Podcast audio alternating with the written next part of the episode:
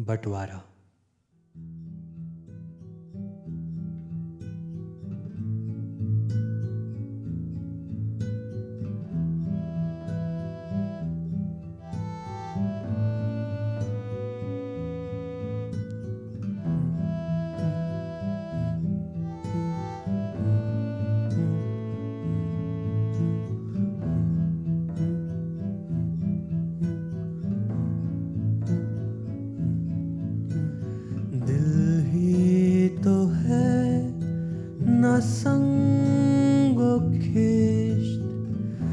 दर्द से भय न आए क्यों? रोएँगे हम हज़ार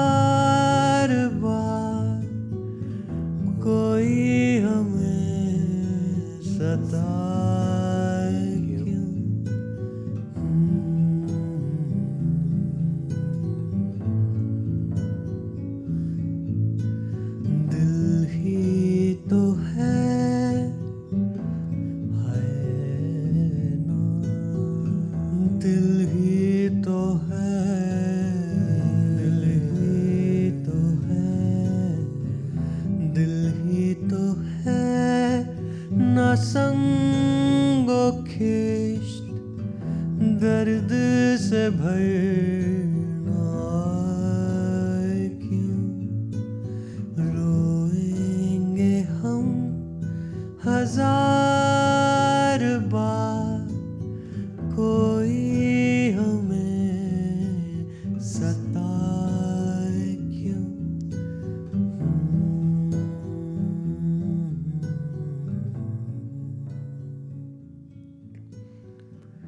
मोमन ठीक शाम सात बजे साहिबा के घर के नीचे फेरे लगाने पहुँच जाता। साहिबा ठीक उसी वक्त कोई ना कोई बहाना मार के अपनी छत की मुंडेर पे उसका इंतज़ार कर रही होती।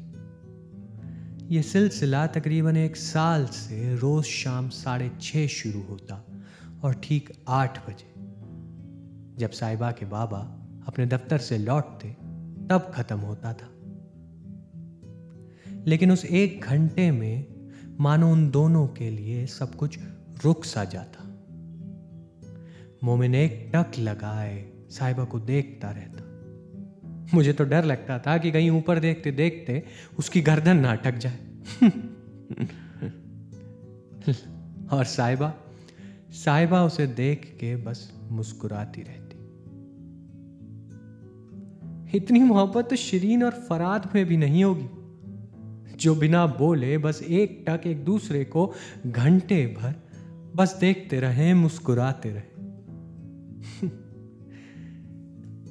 किसी ने सच ही कहा है कि मोहब्बत बिन बोले हो जाती है।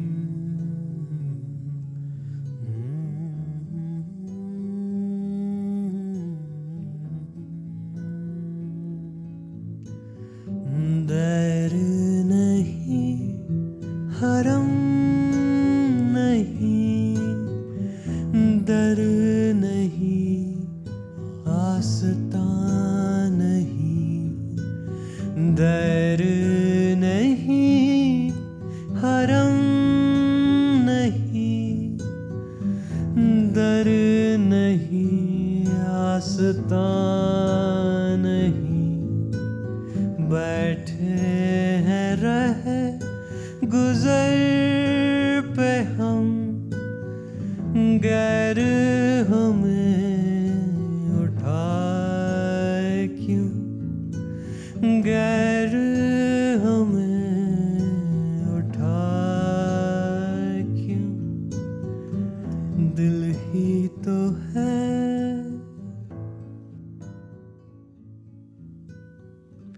शाम ठीक साढ़े छः बजे मोमिन तैयार हो रहा था। उसका घर साहिबा के घर से सिर्फ़ दो गली दूर था, लेकिन वो दो गली की दूरी उसके लिए ज़िले के मानंद बड़ी थी। वो घर से निकल ही रहा था कि अचानक उसने किसी के चीखने की आवाज़ सुनी। पहले तो उसने अपना सर झटक के वो चीख ज़ोर से अपने दिमाग से निकाल दी और आगे बढ़ने लगा। जैसे ही उसने अगला कदम रखा तो वो चीख कई चीखों में बदल गई। आसपास से भगदड़ की आवाज़ें आने लगी, जलने की बू आने लगी। वो घबरा कर एक कदम पीछे रखने ही लगा था तो सामने की चौखट पे एक लड़की खून में सनी हुई धड़ाम से उसके कदमों में आके गिरी। वो दो क्षण के लिए सुन पड़ गया।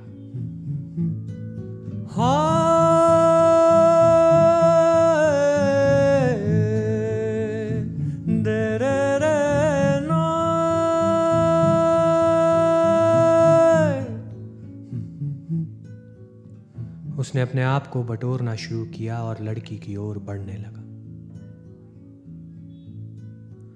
वो नीचे झुकता उससे पहले और बहुत सारी लाशें एक के ऊपर एक उसकी चौखट पे जमा होने लगी। वो लड़की तो कहीं भीड़ में दफ नहीं हो गई। मोमिन अब नीला पड़ चुका था। उसकी साँसें उसके गले से नीचे नहीं उतर रही थी। उसका घबराना, शाम की खामोशी को चीरता हुआ साइबा साइबा गूंज उठा। हर तरफ़ खून ही खून। उसका सफ़ेद पजामा धीरे धीरे नीचे से लाल होने लगा। वो तेज़ी से लाशों को हटाने लगा ताकि भाग के साहिबा का हाल जान सके। जैसे तैसे बाहर निकल के मोमिन साहिबा की गली तक पहुँचा। उसने ज़ोर से आवाज़ लगाई, साहिबा साहिबा!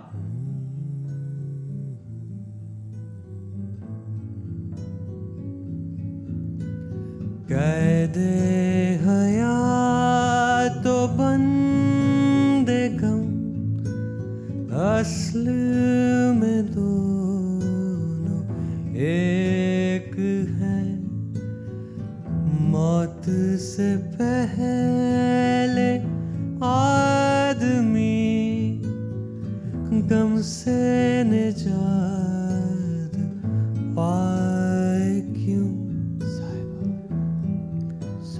साहिबा की आवाज़ वापस ना आने में मोमिन सहम गया। यह पहली बार था जो मोमिन साहिबा के घर के अंदर आया था। वो इधर उधर हर जगह साहिबा को ढूँढने लगा। कभी उसके बाबा की लाश से टकराता तो कभी उसकी बहनों से। जैसे जैसे मोमिन घर में बढ़ रहा था, उसके अंदर का डर उसे कमरे के भीतर जाने से रोक रहा था। बड़ी मुश्किल से उसने हिम्मत जुटाई और कमरे के भीतर कदम रखा। उस दृश्य ने उसकी ज़िंदगी हमेशा हमेशा के लिए बदल दी। उसका डर अब यकीन में बदल चुका था। बिस्तर के बीचों बीच साहिबा बेसुध पड़ी थी। उसका सर बिस्तर से लटक रहा था। गले पे तलवार का घाव और खून उसके गले से उमड़ता हुआ, उसके कानों को भिगोता हुआ, बालों से बूंद ब बूंद टपक रहा था। उसका दुपट्टा बिस्तर के दाएँ ओर की खिड़की के दरवाजे पे, आखिरी रेशे से लटका हुआ हवा में झूल रहा था। और खिड़की के नीचे लहू से सना हुआ। हाथों में तलवार लिए, ज़मीन पे सुबक सुबक के रोता हुआ। मोमिन का छोटा भाई। गालिब खस्ता के बगैर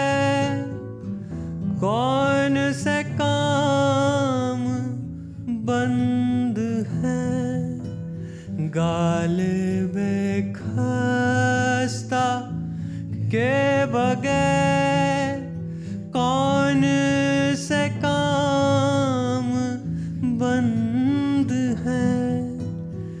रोइए जार जार क्यों?